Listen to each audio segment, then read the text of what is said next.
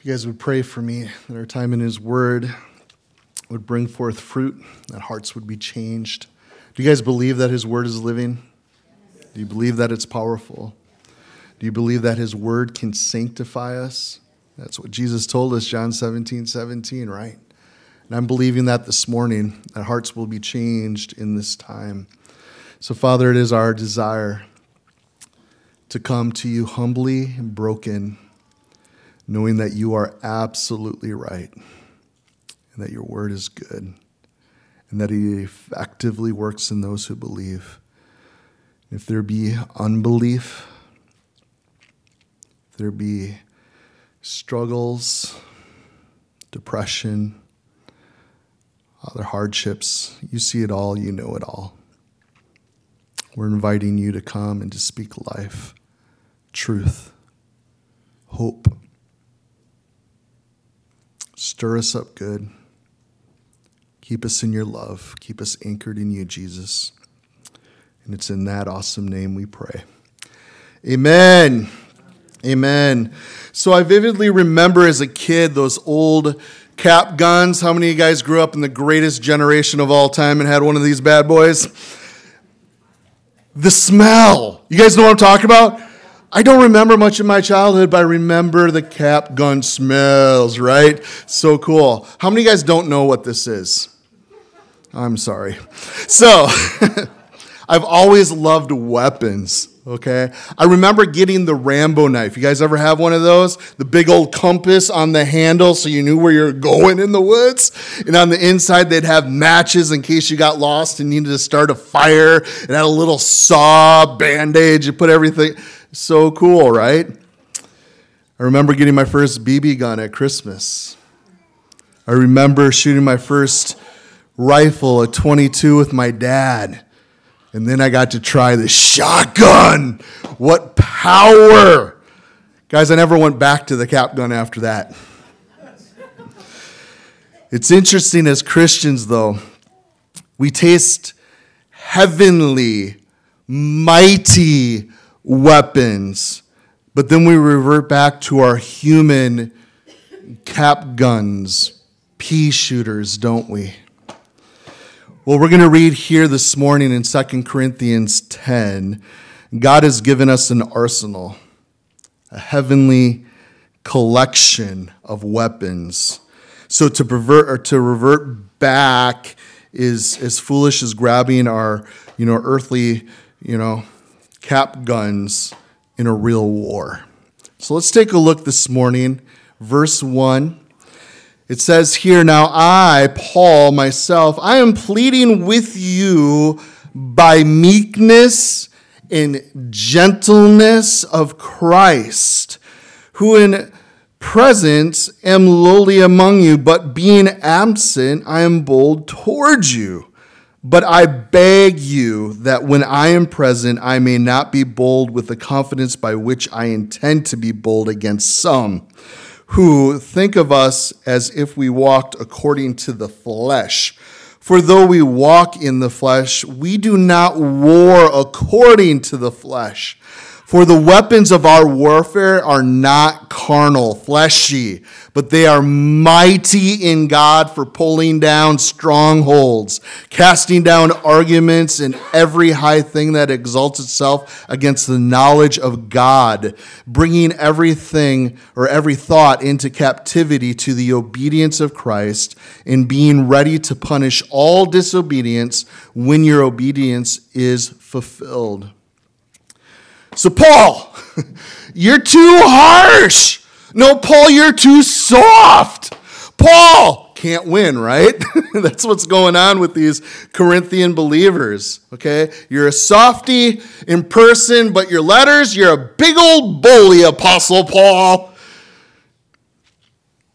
Look back to the last verse of chapter 9. Where did we leave off last week? It said, thanks be to God for his indescribable gift, right? Let's look to Jesus, this great gift that the gospel speaks to. What a way to end that chapter. It kind of sounds like he was ending his letter on that note. in that thought. Now, there's a lot of scholars that believe there were 3 letters written to the Corinthians, okay? Because as we get into chapter 10, 11, and 12, and 13, you're going to get a whole different feel, vibe from what Paul is saying. He's changing gears quite quickly, and his tone is much harsher, a lot more bold in what he says. And many scholars believe that might have been that 3rd letter, that they just combined 2 Corinthians, the first 9 chapters, and then 10 through 13 being another letter, which is referred to back in chapter 2 of 2 Corinthians, because we're told there was another letter. And where is it? We don't have it in the Bible. Well, a lot of people believe that this may be it. And I kind of agree. I don't know for sure. Definitely could be. But regardless, it is here in God's word, and we're going to take a look into what Paul has to say. So he starts with this combo in Christ, this meekness and gentleness. Do you guys know that meekness is power under control? Power under control. I think of Jesus. You guys remember when he went into the temple and he started flipping tables? He was a little angry. And we know Jesus doesn't get angry like you and I. It was a righteous anger. My house should be a house of prayer, but you guys have made it a den of thieves. You're ripping off God's people. Knock it off. He's flipping tables with righteous anger that day. Flipping this one, flipping that one, comes to this one, and just stops and says, hey guys, move your doves. Harmless little birds there. You need to move them away. And then flips that table, right? He had meekness. He was under control, right? And it also talks about the gentleness. And that would speak of a thoughtfulness or being considerate. So it's used of a person who looks for a way to make peace in a calm, in a decent way. So if you see weakness in me, Paul is saying, it's really meekness, okay? It's what Christ has taught us to do.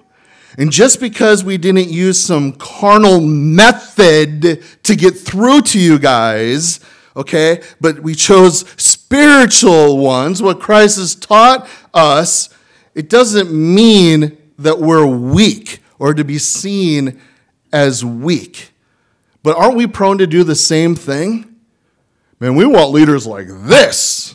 I'm going to lay down the law and make that happen. Well, what is the way of Christ?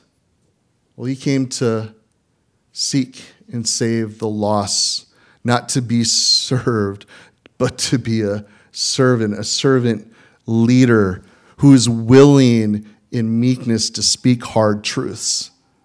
Okay, but he does it what? In love, in righteousness. This is what is right. And there are times, guys, where we have to turn some tables, but we follow the example of Christ. When does that happen? Well, we got to be really careful and in tune with the Spirit, because there are times to turn tables, and there's other times where we just love and we speak a whole lot of truth through love. So here, this is what Paul's having to deal with. And if you look at verse 2, you know, Paul must again defend and vindicate his apostleship, that office that had been given to him by Jesus in these last 4 chapters. So the attacks are coming from this, you know, these self-acclaimed super apostles. Jump ahead to chapter 11. Look at verse 5. For I consider that I am not at all inferior to most of the eminent apostles, in which he later describes as these false prophets. Jump down to verse 13. For such are false apostles, deceitful workers, transforming themselves into apostles of Christ. So this is what Paul is up against. A bunch of false yahoos leading others astray, and they're all getting undone, and they're not willing to receive the truth of what Paul is proclaiming to them. Now, if we look at verses 3 through 6 here, we, like Paul, all walk in the flesh. Just because Paul was an apostle or because I'm a pastor, or because you've been in Jesus for decades, doesn't mean you don't struggle with the flesh any longer. Any of you guys sin this last week? Okay, I got to put up two hands. Okay. We're going to sin this side of heaven until the day we die. Okay. Hopefully we're growing and being sanctified and becoming more like Jesus along the way. That's what he's promised to do. And as we yield to the work of the Holy Spirit, transforming us, renewing our minds, we're going to look more and more like Jesus. So we should be growing, but we're always going to struggle in the flesh. Now, we have the weakness of the flesh, but he did not war after the flesh by depending upon fleshly wisdom or human abilities, nor physical prowess. If we jump back to Moses, you guys know that he warred after the flesh. He killed with his own hands an Egyptian man. There's a wrong happening. It needs to stop. And in his flesh, he went and did something about it. He went to war to make it stop. Okay? But you remember Moses warred after the flesh and he struck down that Egyptian, but later God showed him how to war after the spirit, and he watched God move in miraculous ways, changing the heart of Pharaoh, the nation of Egypt, with God's signs, his wonders, not Moses's. So there is no truce, guys, when it comes to this war with Satan. Okay? It's an invisible war, but it's very real. There are daily clashes with him and his cohorts, especially with the battle of the mind. You guys know that most of the battles taking place up here? Even this morning, as we're looking to what God has declared, which is truth that can set us free, many of us are in a place, am I going to receive this truth? Am I going to believe this truth? Will I obey it? Will I walk it out in my life? And many of us have different things going on in our lives, and we're worrying right now, what am I going to do with this? Am I going to receive this truth? Am I going to believe this truth? Will I continue to try to do this myself in my own flesh? My 12-step program, the wisdom, positive thinking, or am I going to humble myself and say, you know what? This is what God says. This is how I need to roll. So the bloodless battle that is fought where no one can see, guys, really is the battlefield of the mind. How many of you guys have read the Screwtape Letters by C.S. Lewis? Love it. Okay, it's an imaginary correspondence between an older devil, Screwtape, and his ambitious young nephew, Wormwood. In Lewis, he lifts the veil to the inner workings of Satan's dark hierarchy. I'm going to share just a portion. My dear Wormwood, you will say that these are small sins, and doubtless, like all young tempters, you are anxious to be able to report spectacular wickedness. But do remember, the only thing that matters is to the extent to which you separate the man from the enemy. It does not matter how small the sins are, provided that their cumulative effect is to edge the man away from the light and out into the nothing. Murder is no better than cards if cards can do the trick. Indeed, the safest road to hell is a gradual one. The gentle slope, soft, underfoot, without sudden turnings, without milestones, without signposts. Your affectionate uncle, Screwtape.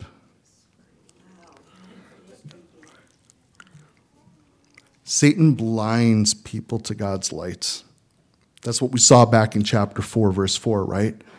That the minds of those whose minds the God of this age have blinded, they can't see, who do not believe, lest the light of the gospel of the glory of Christ, who is the image of God, should shine on them. Do you guys understand? If you are not a believer in Jesus Christ, if you have not received the truth of the gospel, it is because not you, but Satan has literally blinded you. We are in a war, guys. There's a war waging right now over the souls of every man, woman, and child upon this planet. That's the truth of what's going on. It's a truth we often ignore, don't want to think about, but that is what is going on today. And Satan has blinded people. Well, why would God, or why would Satan do that? Why would God allow that to happen to all of his children? We're not all of his children. The Bible says we are sons of disobedience until you repent and believe the gospel. Then you become a child of light, a child of God's. And there are many who are children of disobedience, children of Satan today.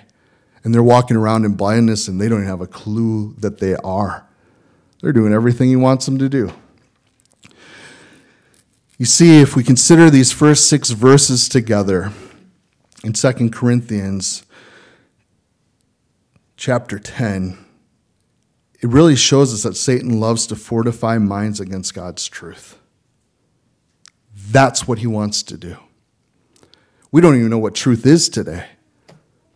We talk to anybody. Just talk to your neighbor. Walk around your block. Knock on their door this week and ask them what truths they believe. How many truths do you think you'll get? Will they all be the same? Absolutely not. 2, 3 different thoughts?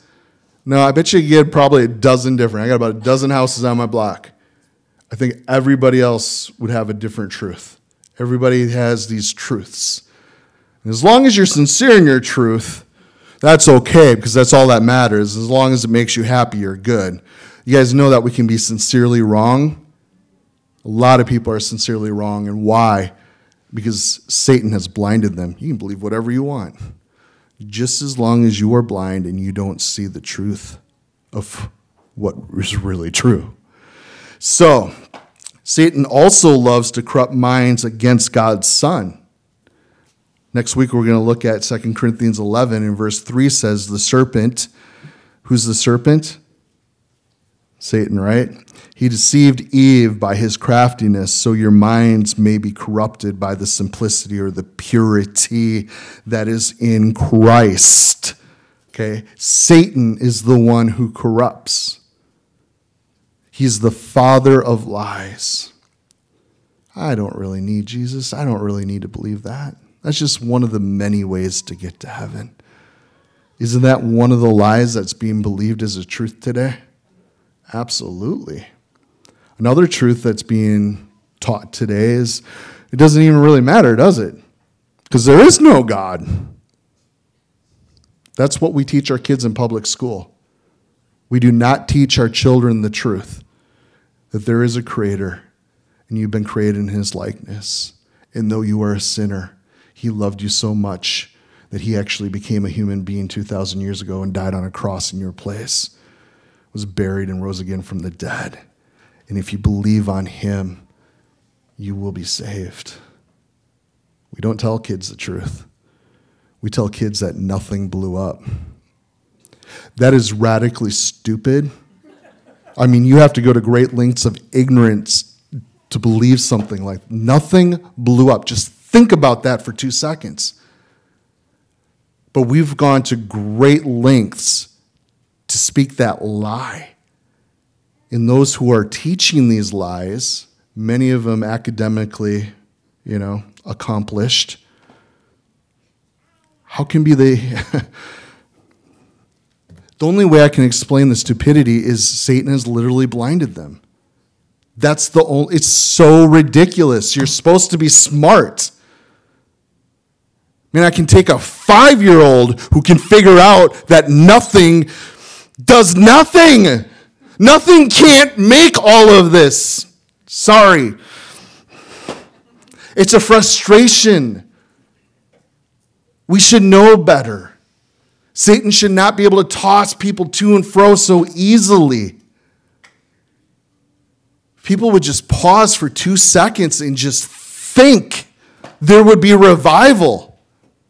But Satan has us so busy so deceived and so blind, we just continue to run the rat race until we die. But there's good people. There's people who believe in God. You know how many good people are going to be in heaven? Not a whole lot, because there are none that are good. Do you understand that?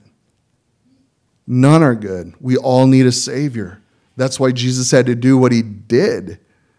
And yet we have a lot of good people, so they think, because they've been blinded, think they get to go to heaven someday. I love sharing the gospel, and I ask people all the time, do you know if you're going to heaven or not? Got to talk to a 92-year-old woman this week, Lois. She believes in God, and she doesn't know if she's going to heaven or not because she doesn't know if she's been good enough. 92, that's a lot of life, guys. And she doesn't know if she gets to go to heaven or not because she doesn't know if she was good enough. She's really tried, and she's a sweet old lady.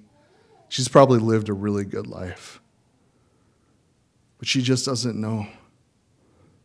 She can't make sense of this life. And you know what was weighing heavy on her heart as I talked to her? Were these kids shooting each other in schools. She's like, Landon, why is there so much evil? Why will God allow these things to happen? Well, the truth is, he's blinded us. And if we really believe this stupid theory of evolution that there is no God, of course it's survival of the fittest. Why not? If you're more powerful, why not? There's no moral truth then. Where does that come from? There's no God. You see, when we teach these type of things, Satan's able to have his way. And Satan loves to corrupt the truth of who God is, lest his light shine, right, guys? And he is corrupting, he's deceiving, he is crafty. So this is what I love about this chapter, because Paul here, he gives great advice to ensure a victory in spiritual warfare. The only way to wage unsuccessful spiritual warfare is by abandoning all these worldly ways and worldly attitudes. So how do we war?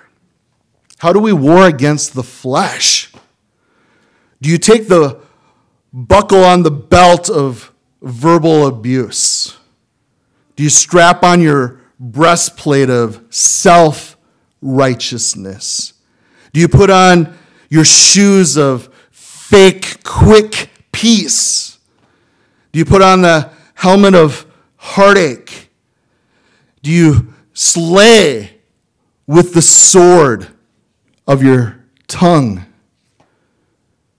Praying always, Lord, fix them, is watchful of all their mistakes, and persevere till you win an argument, or till the other party is so exhausted that they just forfeit to you.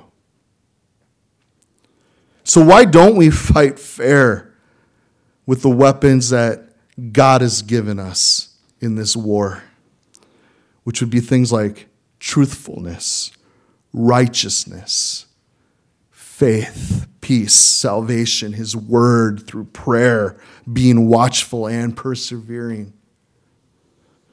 How will that type of fighting help you? How will that help your marriage?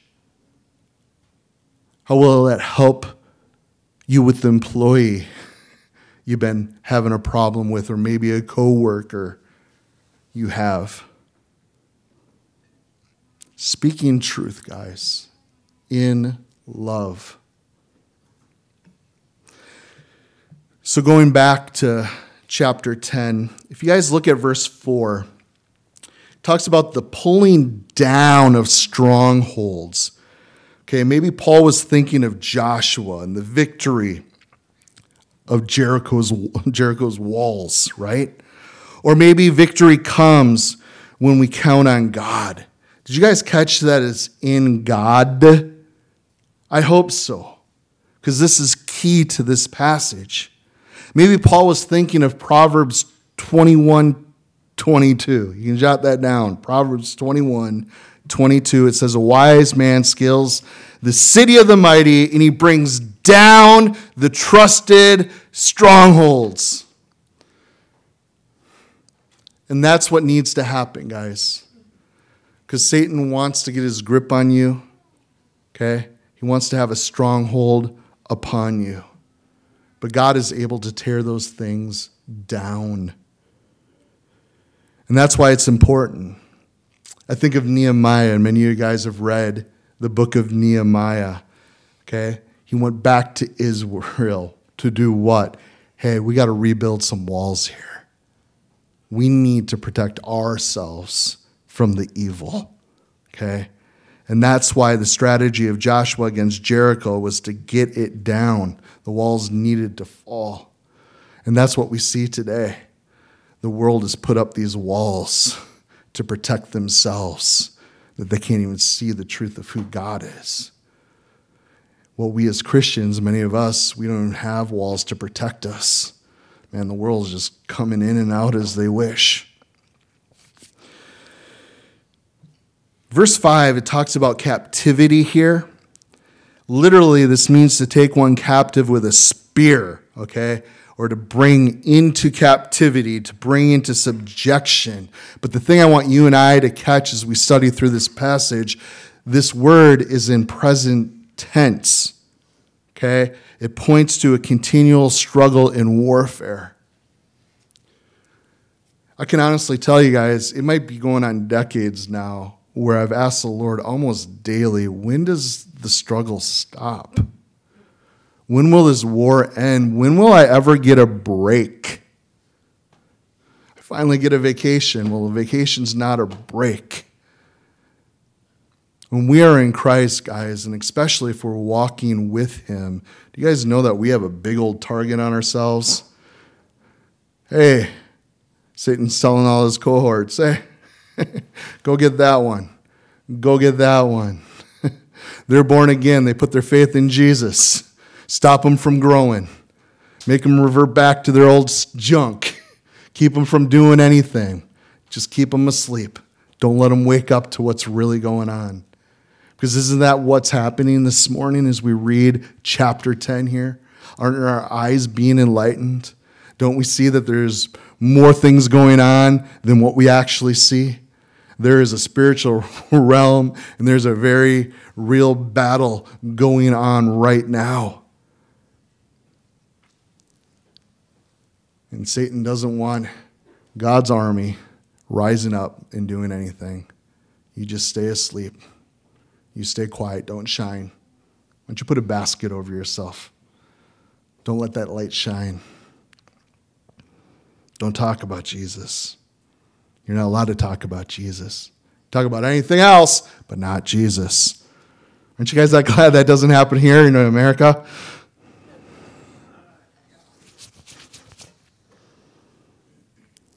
I'm going to talk football for a second. C.J. Stroud, I really like him. Rookie, phenomenal rookie season, right?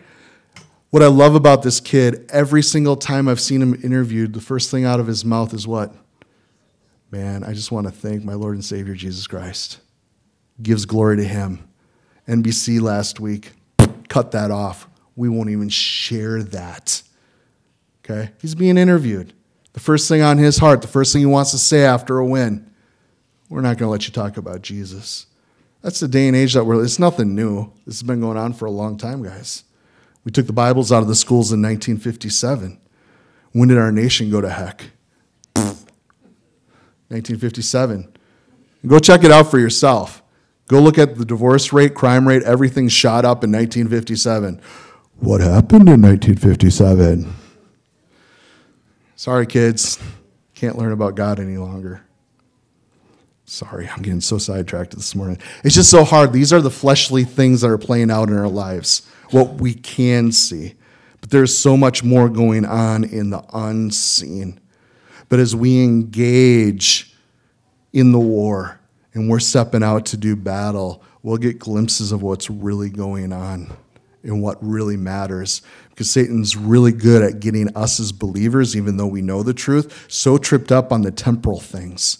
Don't you know, Pastor, you need to be about this? You have to vote for him. We got to care about this. If we don't speak up about this, great. We gain the whole world and people go to hell. That's big picture. That's truth. People need the gospel. They need to hear the gospel. Great. We fix everything. What is that going to do? People are still going to go to hell because we missed the mark. We missed the one thing God's asked us to do. What has he told us to do? Go make disciples. That's the Great Commission. And what does the going mean? It means as you're going along your way, wherever you are, you're sharing the gospel.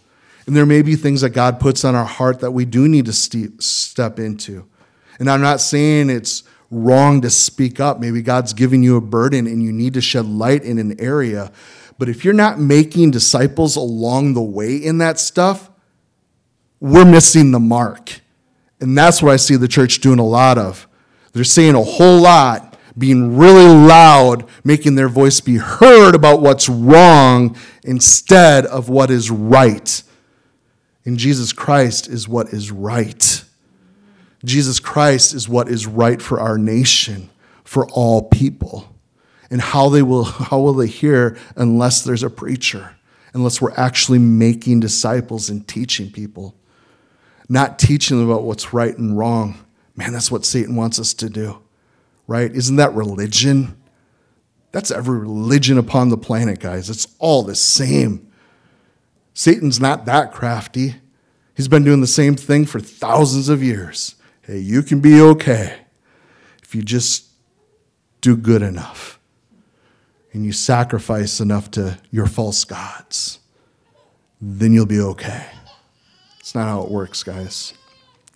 It's why the gospel sets people free. So let's get a picture real quick. To protect against attacks, there were high towers that had to be constructed within the walls of a city.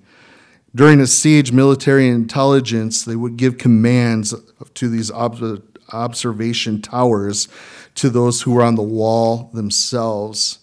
So when God tells us here to take every thought captive, think about this, guys. He wants us to scale those lofty observation towers, okay, and overcome the military strategists that occupy them.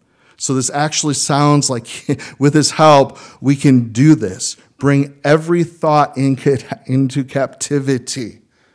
Every thought. And it has to come before the Lord. Oh, we lost our feed. Is that on my end? All right. I had a cool tower to show you guys. Let me see if I can find it. So I want to share with you briefly. Is it up now? There we go. F.B. Meyer, he's a commentator. I just want to share a few of his thoughts around this idea. He says, Christ counts evil thoughts as traitors, not only to us, but also to him. Like the psalmist, you may say, I hate vain thoughts, not only because the curse they bring to my heart, but for the grief they give to my king. Their intrusion is forbidden by the double barrier of our own choice and the keeping power of Jesus. Let the peace of God keep the door of your heart and mind, scrutinizing each intruder and turning back the unfit. Let the Holy Spirit bring every thought into captivity to the obedience of Christ. Let the faithful Savior have the keeping of the soul entrusted to him, that he may watch every menacing thought which lurks in the shadow and steals us up the glen. He is well able to keep what is committed to him. He will not fail to supplicant whose lips are familiar with the prayer. Cleanse the thoughts of my heart by the inspiration of your Holy Spirit, that we may perfectly love you and worthily magnify your name. I like that, guys. That's the point of bringing every thought captive. So the weapons of the world, they can be intellectualism, but that's not actually intelligence.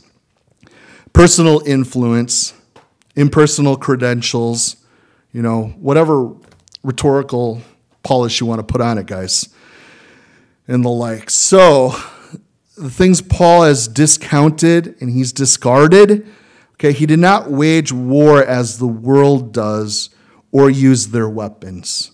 You see, the weapons Paul used, they were proclaiming what God has declared, his word and prayer, weapons that are divine, have divine power. So independence on God, okay, these weapons, frail by worldly standards, are to demolish or pulling down the arguments in every claim of the gospel's foes. That's what we get to do, guys. We get to share the truth of the gospel with the world. And unless we're sharing the word of God, what are we sharing then? I want you guys to remember on the back of the old comic books. Here, let me see if I can find the slide. Oh, there's my Hightower. It's finally, let's go back a minute. There it is, the walls. Observe. There we go. How many guys read comics growing up? Right? On the back of the comic books, they would have an opportunity to purchase some glasses, okay? The concentric circles painted on these lenses, and they'd have little bitty holes in the middle that would help you look through or actually give you X-ray vision and see things guaranteed. You guys remember those? Okay. Well, the Lord wants us to have his X-ray vision, guys. He wants us to see as he sees, okay? And if we are to look at other believers in their lives, let's take a look at verse 7. Do you look at things according to the outward appearance? If anyone is convinced in himself that he is Christ, let him again consider this in himself, that just as he is Christ, even so we are Christ. For even if I should boast somewhat more about our authority, which the Lord gave us for edification and not for your destruction, I shall be ashamed, lest I seem to terrify you by letters. For his letters, they say, they're weighty and powerful, but his bodily presence is weak and his speech is contemptible. Let such a person consider this, that what we are in word by letters, when we are absent, such we will also be indeed when we are present. So verse 7, guys, just considering this, the person that judges by appearance always lives to give a good appearance, okay? Paul lived to please God. He wasn't a man pleaser. So never tried to be an apostle that everyone was going to like, okay, that was cool. He wanted to please God above all things. He was confident in what God had called him to do and what his credentials were from the Lord. So are you confident in your calling, in your credentials in the Lord? That would be the question for you and I. Do your best to be settled in this, guys, because that's really one of Satan's favorite tools, isn't it? Getting us to compare. And off of verse 8 here, these spiritual leaders, their authority, whether in the church or in a home, okay, is given for a purpose. It's a building up. It's not a tearing down. It's for edification, not destruction. So a leader is not to, control behavior, but instead to influence a response. That's what we're called to do. Is that easy to do? No. There's sometimes I wish we were a cult. You all need to submit and obey and just do this, or you're in big trouble and we'll physically harm you. You got to do it. But that's not what God's asked us to do in the church, is it? That's not his type of leadership. So A leader is not to be about controlling behavior, but to influence response. And like giving in the last two chapters that we looked at, chapter 9 and 8, okay, not out of grudgingly or necessity, okay? We saw that in 9, verse 7. So Paul here, if you look at verse 10, they even rip on his physical appearance, okay? Things haven't changed a whole lot, right? We still do the same thing. Okay, Paul doesn't have the physical stamina of Peter. One might say, another might say, hey, he's not a great orator like Apollos is. And on the days you just want to say, hey, I'm going to go back to tent making. Okay, tents don't complain, they don't sin, they can't criticize. I'm going back, right?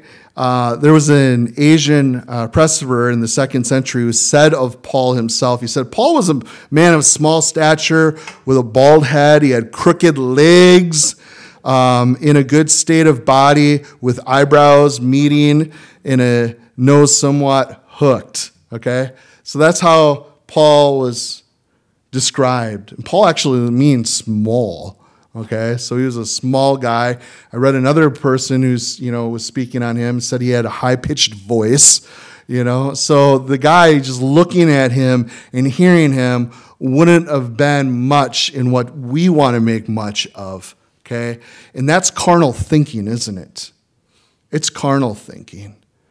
Man, it doesn't matter what a person looks like. If they're speaking the truth of God, I'll listen. That's what matters. So carnal Christians are preacher judges, okay, and like to compare one servant with another. And that's what Satan wants us to do. One of the most hurtful things is having someone come up to me and say, hey, why can't you preach more like so-and-so? You guys, that's carnal thinking. You need to be you. God has uniquely made each and every one of you. He doesn't need another so-and-so. He doesn't need you looking at their ministry. Maybe she gets to do that, and you want to do that. What matters is what God has called you to do. Nothing more, nothing less. I want to encourage you guys to step into your calling. Be all that God has called you to be. However big, however small that might be, that we are faithful in whatever he asks, and to do that the best we can. The world's really messed up when we consider, because it's always, climbing that career ladder, isn't it? Getting that promotion. And the bummer is people put in a lot of work, make a lot of sacrifices, put in the time, they do the work, and they get promotion after promotion after promotion to a point where they got promoted so high they're not even qualified to actually be doing what they're supposed to be doing in that position. They end up getting fired. It just sucks. God doesn't want us doing that. He doesn't want us thinking like that. He doesn't want us comparing. He wants you just to be you. Because we get in trouble when we try to be someone else. Have any of you guys read lately about Ahab, king, northern tribes? We had Jehoshaphat, 2 little kingdoms in the south. Hey, we're going to war. Jehoshaphat, really, Ahab?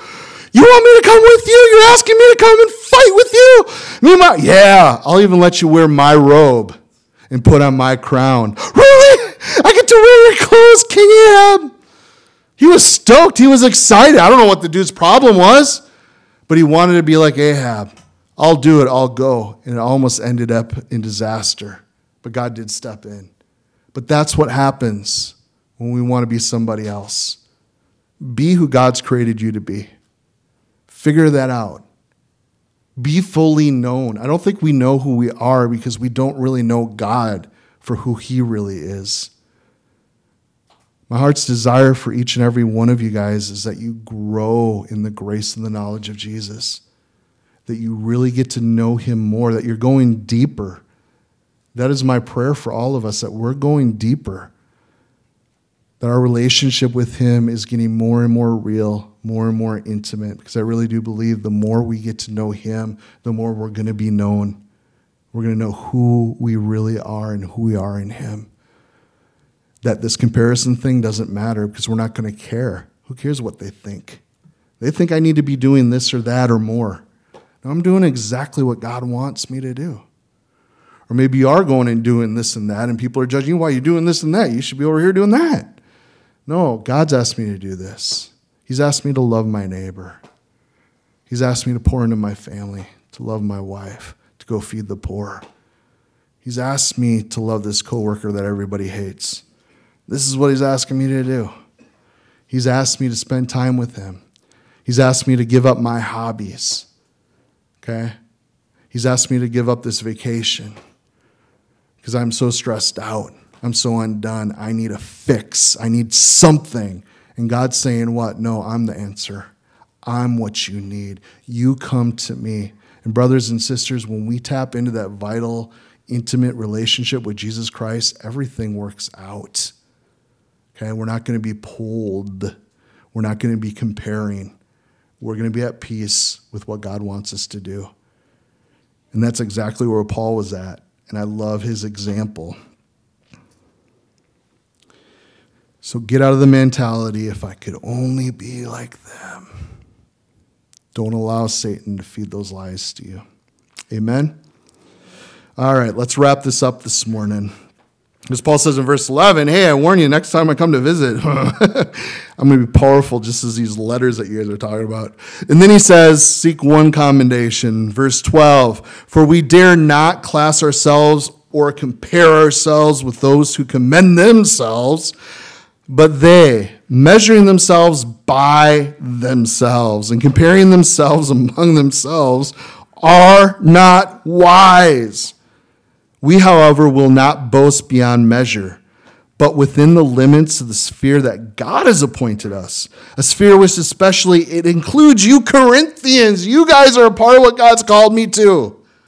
And he says in verse 14, we are not overextending ourselves as though our authority did not extend to you, for it was to you that we came with the gospel of Christ, not boasting of the things beyond measure, that is, in other men's labors, but having hope that as your faith is increased, we shall be greatly enlarged by you in our sphere, to preach the gospel in every region beyond you, and not to boast in another man's sphere of accomplishment. But he who glories, let him glory in the Lord. For not he who commends himself is approved, but whom the Lord commends. So what's been the highest commendation that you received in life? I actually graduated high school. I got a diploma. A college one, too. I participated one time and got a trophy. I mean, the list can go on and on. I'm sure you guys have a lot more than I do. But no matter how long those accomplishments, right, the acclamations, the commendations, the different achievements, trophies and ribbons you get, guys, the only real commendation worth any salt is the Lord's commendation, right? Well done, good and faithful servant. Enter into the joy of the Lord. That's the only one that matters, guys. When it's all, but God, don't you care I did this? And I did that. I even went to church every week. No more, no less, guys. Just what God's asking you. That is it. And if you're doing that from a pure heart, well done, good and faithful servant. We need to learn to live for his approval. We need to learn to live for his approval. And that is so hard because we've been taught, guys, that we need to be approved by everybody else, what they think. It doesn't really matter what they think. Am I going to glorify God? Am I going to honor God? Of course, you don't really know where success lies if you are worried about others.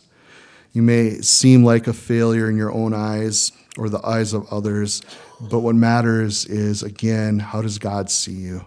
What does God have to say? What work has he asked you to do? Because that is great success for his glory if you're doing what he's asking you to do. And according to verse 12 here, every Christian soldier has a place to fill in the kingdom of God. Every single one. You've been given your own personal personality, okay, with the giftings and talents God has given you specifically for a reason, okay? So if you're thinking, I wish I had their gifts, knock it off, okay? They have their gifts for a reason. And just because they have those gifts doesn't mean everything's better in life either. You guys know that everything's hard in life. We all have our stuff. But God has given the gifts we have for a reason, and we need to use those gifts for his glory. So we get in that mindset, okay, of comparing ourselves with others. You know, we think sometimes I can do it better than that person, or we fall short of what God really wants. It's like all this comparing stuff. But these guys, according to Paul, they were card-carrying members of the Mutual Admiration Society. In other words, comparing themselves with themselves. Not really wise, right?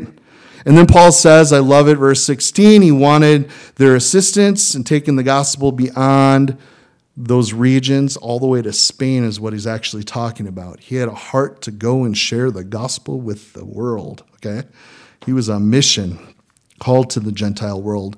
And then I love how he concludes chapter 10 here in verses 17 and 18. Paul's actually quoting Jeremiah 29, or sorry, chapter 9, verse 24, where he reminds us where the glory belongs. He says here, but let him who glories, glory in this, that he understands and knows me in intimacy, okay? Do you understand the Lord? Are you growing in him and really know him? It's part of the reason why we're going to do this school of ministry. A big emphasis behind everything we're going to do is really getting to know him more, going deeper than we ever have before. And the first couple lessons that I've laid out are just around prayer and how to study and understand the scriptures. Why? Because those are two big elements to really going deep with the Lord and really getting to know him. So how can our prayer life get better and grow and be more effective and powerful? How can we learn to inductively study the scriptures? That, hey, how does Pastor know all this stuff? Hey, guess what, guys? Pastor's not the smartest guy in the world. I just was taught how to study the scriptures, and I believe the word of God. And if we're given the tools, we can really dig deep and get to know him more. And we want to grow. And that's really the heart of God. If you're getting glory, glory in understanding him. Glory that you know him. And that's a big question. Do you know him personally? Just because you go to a Bible-teaching church does not make you saved. If you think you're going to heaven because you're going to a good church, someone's deceived you and blinded you. And it's not God, it's Satan. Okay? You get to go to heaven because you know this is eternal life, John 17:3, that they know you, the one true God in Jesus Christ whom you sent. That is eternal life, guys. Do you know him? And how do I know him? You enter into a relationship with him. That's the gospel. I love you. I died in your place so your sins could be forgiven, so you could be washed clean, be righteous as I am. All you need to do is say yes, because I want to have a relationship with you, a loving relationship with you, an intimate relationship with you. I want you to know me. And I want to know you. That's what God desires, guys. And if we're going to glory in anything, man, glory in I know Jesus. I know the living God. He is so awesome. And then share him with people. And Jeremiah finishes up by saying that I am the Lord, exercising loving kindness, judgment, and righteousness in the earth. For in these I delight, says the Lord. Father, it is our desire to to be able to bring delight to you. You are so worthy. And we are a people who honor you here. We believe what you say. God, we are those desiring to be doers of your word. And I pray the insight that you've given us as we study your word, God, that you would keep us from the evil one, that you would protect our minds, our thinking, that it would be renewed according to your word, God, and what you have to say. God, we thank you that you speak truth, that it sets us free, that it sanctifies us.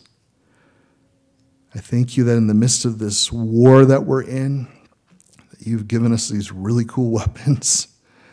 God, help us to stop relying upon ourselves and the flesh, God, the way the world does things, Father, but look to you, to earnestly pray and to ask of you, knowing that you are able and being able to see you step in and do great things for your glory and honor.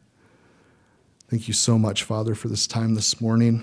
We thank you again just for how good and right you are, that you are truly loving, very loving towards us, that you are kind and compassionate, that you have a desire to be known, to know us, to have relationship.